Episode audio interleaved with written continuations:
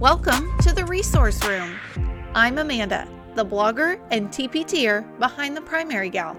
As a special education teacher, you are always supporting others students, parents, general education teachers. But who is supporting you?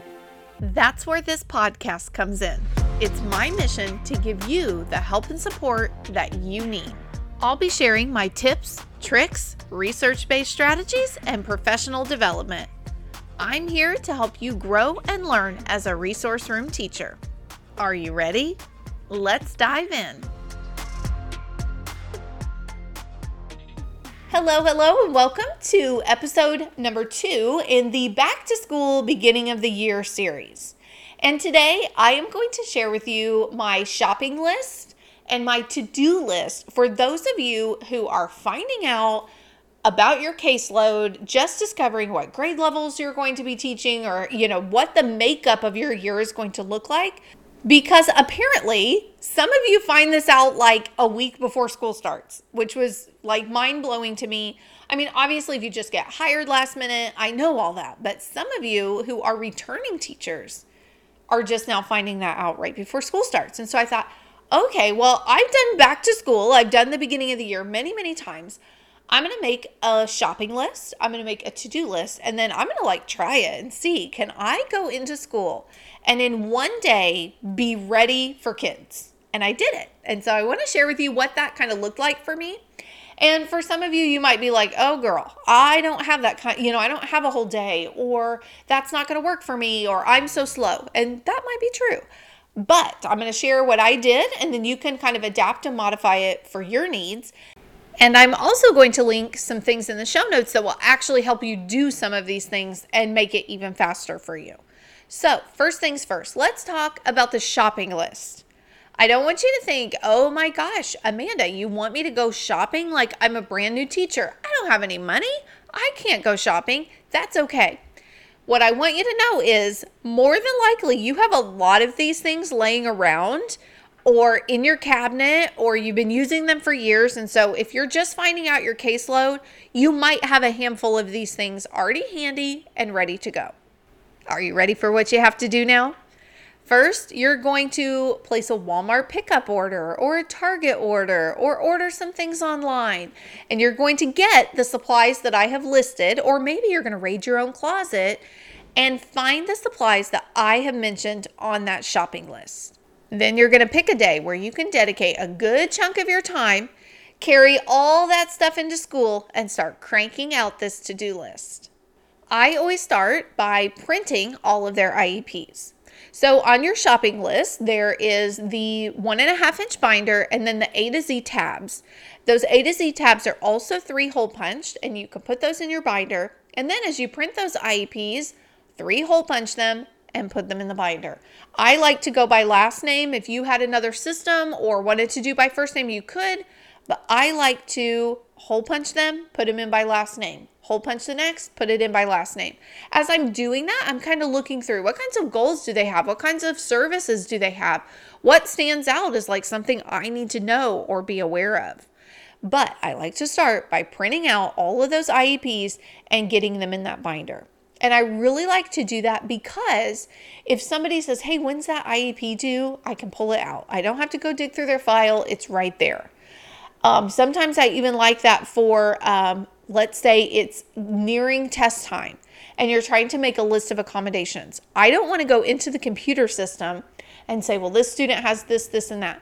That student has this, this, and that this student i i want it all in one place because it takes so much longer when i'm switching from this student to that student to this student and back and forth. If it's all in one binder i can literally sit and flip and a lot of times i might make a checklist of these people have a read aloud accommodation. These people have a calculator. These people have you know i can just really go through and make lists because it's all in one binder also, whenever it's time to make schedules, and I want to say, well, how many minutes does she have for push in time? Or how many minutes does she have for reading or math? It's right there. I don't have to log on, find that student, look at their IEP, find the next student, look at their IEP. It's just all in the binder. Now, I say that because I love paper pencil. I have said that before, and I will probably say it again. There are some things that I love to be digital, and that's fine. But there are other things that I just like to have physically in my hands, and that's one of them. So I always print out all their IEPs, and especially for a new teacher or somebody in a new role, then you can start to see what the needs are of your students. You could also start taking notes as to, okay, I have these five students who have this kind of goal. This student has a goal that's kind of odd and doesn't fit in with some of the others. Oh, all of these students are working on this. These students are working on that. And so you could kind of make sense of the students that you have as you're doing this. The next thing on your to do list is to create student files for every single student. Now, on your shopping list, I have file folders. Those could be hanging file folders, just standard file folders. I think that's more your preference and then what cabinet space you have um, available to you. But for me, I have a hanging file cabinet, and so I use hanging file folders. And with those, I just print out some labels, which again, those are included in the show notes. You can download those if you want. And with those, I print them out and put them in um, the, the hanging file tab, the little clear tab, and put those in the cap in the drawer. With those then, any files that are maybe already remaining, you might have to condense those. But what I'm finding is not a lot of people keep files the way I do. I literally keep everything. And so you might have something that's there. Maybe you can work with that. Maybe you want to switch that over to be a brand new file folder, transfer some of that. Maybe you want to color code. I don't anymore, but I used to color code by grade level. So maybe all of my kindergartners were yellow, all of my first graders were blue, all of my second graders were green. I don't do that now just because whenever I moved schools, I had a hanging file folder and I used hanging files and I only had purple, which was my favorite color. So it was all good. But um, find a system using file folders so that you have a file for each and every one of your students. On your shopping list, it tells you to buy a calendar. That could be a desk calendar, that could be a planner, that could be your lesson plan book, whatever works for you. So for me, I like to have a desk calendar. I also still use Google Calendar, especially last year where we were doing everything through Google Meet. But I prefer a desk calendar. I know some teachers are more of a physical planner that they can more fold up like a book, take with them here or there. That's fine, whatever you prefer, but get a planner or a calendar so that you're ready to actually start putting some dates on the calendar. And start first by putting when school is open and closed. So, when's the first day? When's the last day? When is fall break? When's winter break? When's spring break? When are those random Mondays or Fridays that you're off for maybe Good Friday or the President's Day, whatever? Start putting those on the calendar. I also like to put all of my progress monitoring dates so that I know when I'm going to be progress monitoring. And I also put uh, most calendars, not all, but most calendars have a notes section or they have a day that is blank. So maybe if the month starts on a Thursday, you might have four empty boxes for Sunday, Monday, Tuesday, and Wednesday. And then the first is on Thursday. And so I use some of those empty boxes to put who has a conference that month. So I would go to September and I would put Kyle, Amanda, Olivia. Those people have conferences in September. I'd flip it to October and I would say Aubrey, Lucas, Brantley. They have conferences in October. I'd flip to November and I would write Julie, Jake. They have conferences in November. Flip to December and just keep adding those names. Oftentimes, next to that, I'll put like Amanda. Hers is on the 15th. Kyle, his is on the 7th. That way I know is it early in the month? Is it late in the month? And if there are any students where that date is going to be in the first week of May, I'll make a note in April. Or if there's going to be a conference due the first week of October, I make a note of it in September. And I do that because I don't want to turn my calendar to March or turn my calendar to April and have surprises that I have a conference due in like one week. So I try to always make a note. That way, at the beginning of the month, I can say, okay, here's who I have this month. And I better make sure I have a plan for how am I going to schedule and hold all of those conferences. So be sure that not only you buy and have a calendar, but you get some of those very, very important dates put onto your calendar so that you can kind of start planning ahead. after I got my calendar ready, I emailed all of my general education teachers. And so I have a couple of thoughts, and it might be fitting for some of you or not fitting for others of you. So I'm going to share it. And if it fits, do it. If it doesn't fit, then don't do it.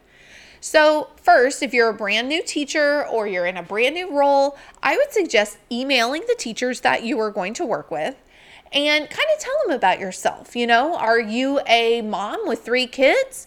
Are you a fresh graduate and you don't have any children yet, but you're getting married in the spring? You know, tell a little bit about yourself. If you have teaching experience, maybe tell them a little bit about that. It doesn't have to be braggy or, hey, I've taught, you know, for 15 years or anything, but share some information about yourself. I also like to invite them to include you on the team. So, for example, I am somewhat changing roles this year we have a grant at our school that's going to pay for another special ed teacher. And I hope it's permanent forever. But for now, I'm going to make the most of it. And so, where before I did kindergarten through third, now I will be doing just second and third for this year. So I emailed my teachers and told them a little bit about that change. I told them I'm going to have a little bit more time to address the needs of their students because I'm not trying to cover four grade levels. I'm only doing those two. And so I said to them, if you'd like to include me in common planning time, if you're going to have a team meeting, if you're going to meet up this summer, let me know. I'd be glad to come. Just kind of letting them know I want to be part of your team. Here's who I am. And then I also asked them for any ideas or feedback or changes that they would like to see made especially if you're a teacher in a brand new role, they might have hated five things that the special ed teacher did before and loved 10 things that she did. Ask them for some of that feedback. What did you love and what would you like to see change for special education? So, email the teachers, tell them who you are, tell them what goals you have, ask what their goals or what they want from you, that kind of thing, just so that they know who you are. Word it in a way where it shows your personality, where it shows how you are for me, I'd probably include 10 exclamation marks and um, a few emojis in there. That's me. That's what they're getting. And so, you know, do whatever kind of fits your needs, but email your general education teachers. I may be the annoying teacher who sends too many emails because not only did I email them just kind of like, hey guys, here's what's up with the school year, I sent a separate email just so that they're kind of not mixing the two things because they're two very different topics. So, my second email was asking them about scheduling. And so, in that email, I just asked, what are three times that would be optimal for push in services where either myself or my assistant will be coming into your classroom? And what times would be optimal for pull out services? And at my school, we have a time, we call it bear pause, and pause is not like a paw. It is P A U S E, pause, because we pause what we're doing and everybody works at their level. And our mascot is a brown bear. So, bear pause. We pause what we're doing to work on intervention. So during bear pause, I try to pull a lot of my students where it fits. So I say that in the email. I'm going to try to pull as many students as I can during your bear pause time. However, if that is not doable, could you give me another another time or two where it would be okay for me to pull your students? Some teachers, they reply, "Hey, I'm not quite work, you know, I'm not quite done with my schedule yet, but I will get back to you." Okay, fine. I might even say that. I don't think I did in this email this year, but a lot of times I'll say, "I know you're still working on that schedule. Please let me know when would be 3 optimal push-in, 3 optimal pull-out times. That way I can begin working on a schedule." So reach out, ask for their preferences. That way, later, when it is time to pull kids, they're not missing core instruction. Teachers aren't frustrated with you, and do your best to give them that time when possible. Obviously, there are things out of our control, but do what you can to accommodate their schedule. While I think sending an email is very important, I also want to say if it's possible to meet in person, that's even better. So, being a new teacher in a new building or a new grade level or just a brand new teacher in general, Sometimes it's much easier to just keep hiding out in our room and then nobody has to know we're there. But I encourage you, even if you're an introvert, I encourage you to go introduce yourself. Go shake their hand, wave at them, say hi, and introduce yourself so that you can meet those people in person when possible. Obviously, COVID has told us that sometimes meeting in person is not always possible. Hopefully, as you're beginning this 2021 school year, you're able to do all of those things. But if possible, even if it's from a distance, make sure that you go meet and physically talk to and see those people that you're going to be working with. Because while sending an email, I think, is a great first step and it is something that you should do, but meeting somebody in person is just different. You can even get a vibe for, ooh, how how is it going to be working with her? Or, oh, I think we're going to just click. We get along so well. So, when possible, meet people in person so that you can actually kind of get a, a feel for how that relationship is going to be. What does their classroom look like? What is their style? That kind of thing. So, yes, an email is great, but if it's possible, and also that may depend on how much time you have or who's in there working in their classroom while you're in there working in your classroom, but if possible, meet people in person so that you can really get to know them a little bit better. Obviously, it's still short notice, but any time that you can meet and talk with them would be valuable to the future of your relationship. Now you're done with email and it's time to move on to phone calls.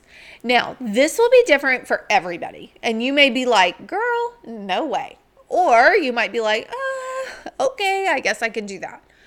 But for me, I like to call all of my parents. I like them to, and I give them my cell phone number, which I know is debated. You may not be that way. Call from the school phone if that's what you prefer. But I like to call them and touch base. It can be a very quick phone call. But for me, I call from my cell phone and I introduce myself and I let them know when back to school night is, which, if you listen to episode one, you already know that.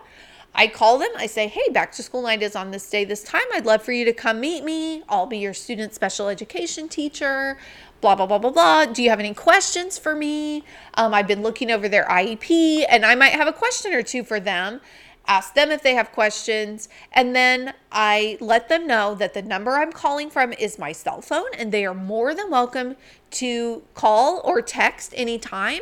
And I usually let them know I'm better with text messages because I can see that pop up on my watch. I can answer that when I get home. Sometimes, most of the time, if you call me during the school day, I am not going to answer because I'm in the middle of a group. But I always tell them I, I would prefer you have my phone number so you can just get in touch with me at any time and let me know. I know not everybody agrees with that, but maybe if you have Class Dojo while you're on the school phone, you could say, Hey, we have Class Dojo, which is what we use to communicate, um, or Class Tag, or some of those other options. Let them know how to communicate with you. That way, from here on out, you're already the new teacher. You don't also need them struggling to know the who, what, when, where of how to get in contact with you. For some of you, you might already know this information. It kind of depends on are you new to a school, new to a district, new to a role? Have you been there and you're familiar? Where do you stand? But you're also going to need to find out about any duties or meetings or recurring things. So, for example, for me, I have two students who ride the special needs bus, and I have to get them off the bus every single morning. And so that's something that in my schedule, I have to put 8:15 to 8:40 every day is my bus duty. And then I can really start to then know, okay, 8:40 I'm done with that. I might stop and use the bathroom. My first group is for bear pause at 8:45 works out perfectly. So put some of those duties, maybe if you have a recess duty or a lunch duty, or after school, I also have a car rider duty that I do. So put those things because those are really non negotiables and you need to start outlining that. Maybe you have a student that needs help at lunch. Whatever the case is, put some of that. You might also have like a PLC or your grade level planning times. So make sure that you you know some of those times and put them in. For me, PLC is not every day. So mine is like I need time slotted for PLC. However, that also conflicts with my bus duty. So we need a bus duty schedule so that I can go to PLC and the other special ed teacher can go to PLC. So maybe begin asking some of those questions of other teammates or your principal. What duties are you going to have? Because it would be terrible if you do the next step, which is to start building out a schedule and you haven't even considered any of these duties because we all know as teachers we will have them. So be sure you're asking someone, whether it again is a teammate, your principal, whoever, figure out what duties are you going to have so that you can plan around them.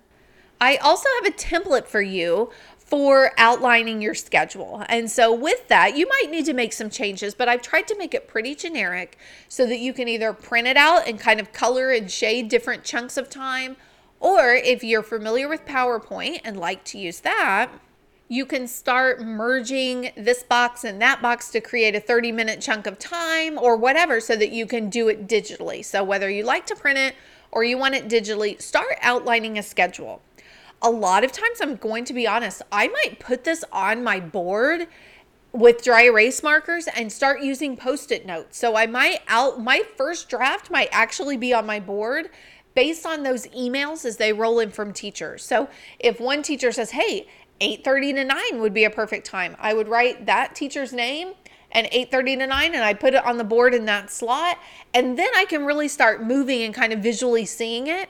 That's just the way my brain works. But if that works for you, put it on the board. Put some post it notes up there and start manipulating it. And then you can start making, you know, a paper version of that schedule as you kind of finalize and iron out all of those details. The next thing on your to do list is to organize your personal supplies and your student supplies. So I would like you to think about what personal supplies are you going to need? Well, for me, I know I have a certain kind of pen that I like to use, certain kind of markers that I like to grade with. I like to have my own stapler and my own hole punch and my own post-it notes and scissors and things like that. If you're a returning teacher, you may already have many of those things in your cabinet. If you're a new teacher, maybe you do have to go buy some of those things. If you're like me, you were probably hoarding those things years before you ever even became a teacher, or they might be left in the classroom that you're coming into. So think about your personal supplies and kind of get those organized so that you're ready to use those. And for me, that's the fun part getting to open up brand new pens and markers. That's pure joy for me. So get your personal supplies ready.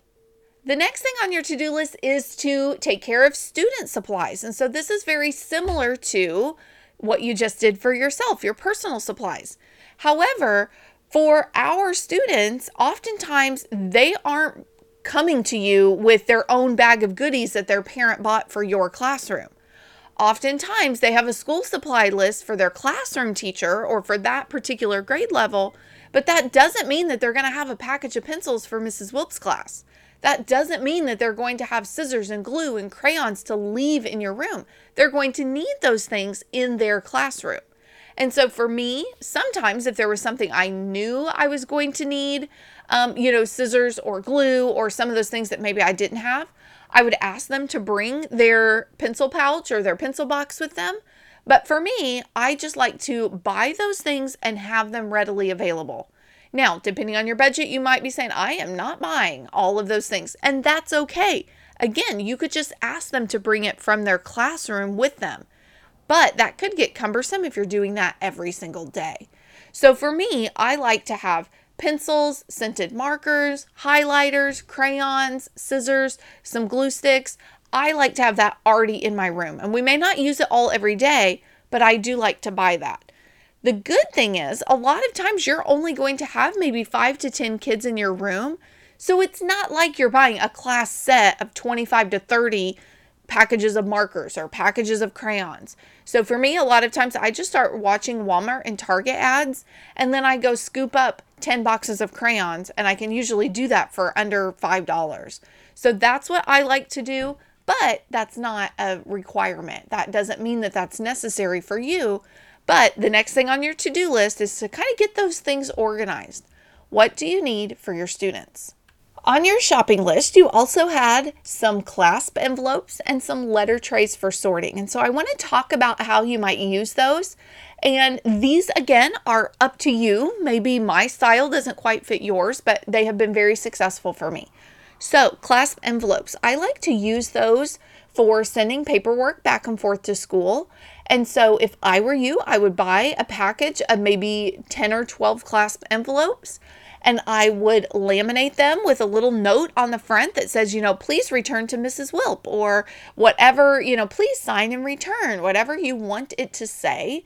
I would laminate that on the front. That way they're durable so that you can send paperwork to and from parents all, with students all year long back and forth.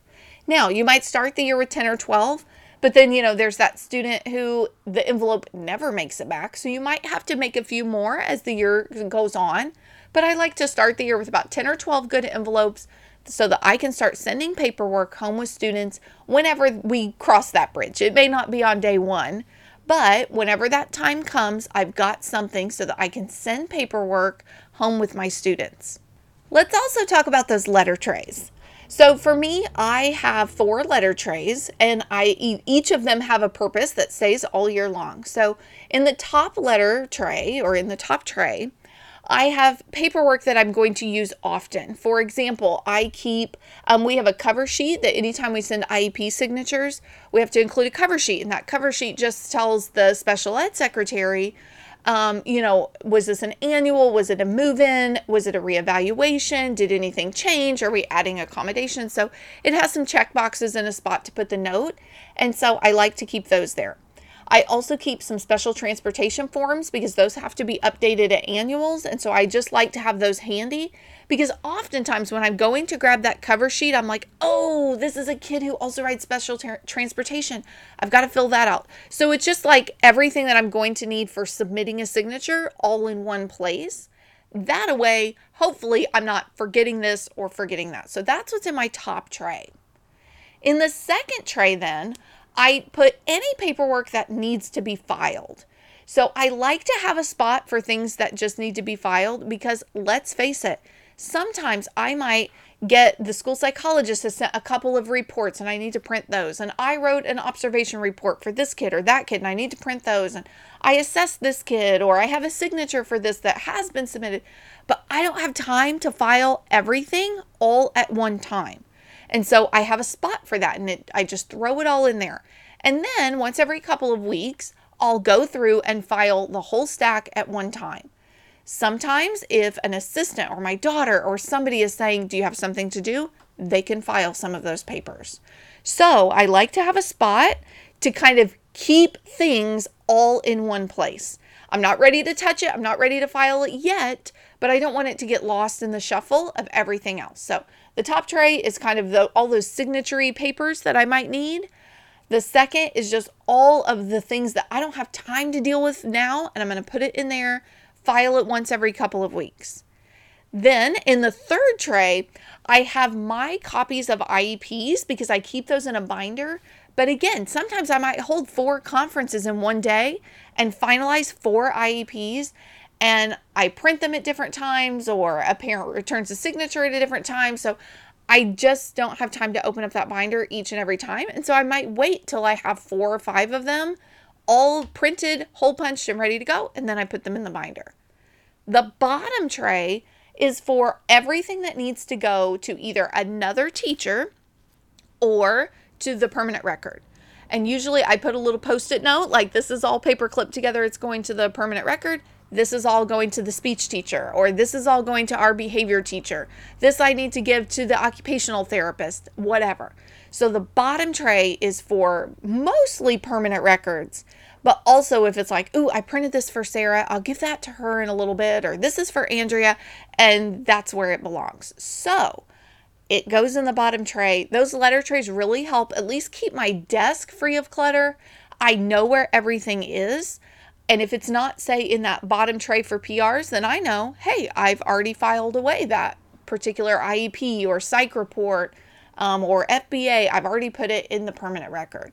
So I like that because it just helps keep me organized. The next thing on your to do list is to prepare a small group area. Depending on your new role, you might not be doing a lot of pull out. Maybe you're doing a lot of push in. So if that's the case, maybe this falls later to the uh, later on your list. Maybe that's not important at all for you, but I know a lot of resource room teachers, you're pulling small groups whether it's all day or a percentage of your day, but you're going to need a place to come with your students where you can knock out some work, do some learning. So make sure that that area is conducive to that. To wrap up, I want to first start off by saying the things on this to do list are not the only things that you're going to have to do.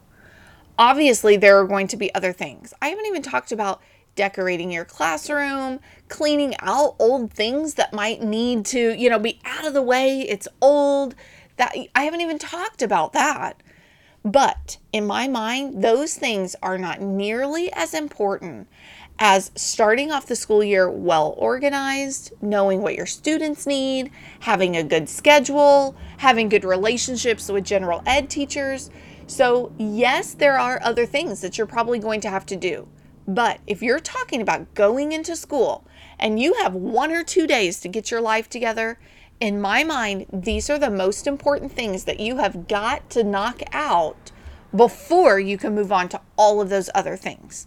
Now, hopefully, in a perfect world, you at least have maybe a week or so, and you can knock out all of these things that I told you about today in one day.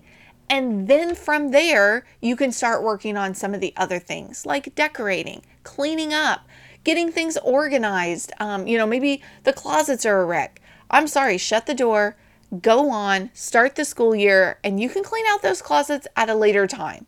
But what's the most important? I think the things that I have shared are the most important for at least getting the school year started. Well, my friend, that's a wrap. Thank you so much for listening to the Resource Room podcast. I truly, truly love to help and support other special ed teachers. Because of that, I run a Facebook group just for us. Search the Resource Room and request to join you can also check out my website, theprimarygal.com, for blog posts, pictures, and more information. Until next time, have a great week.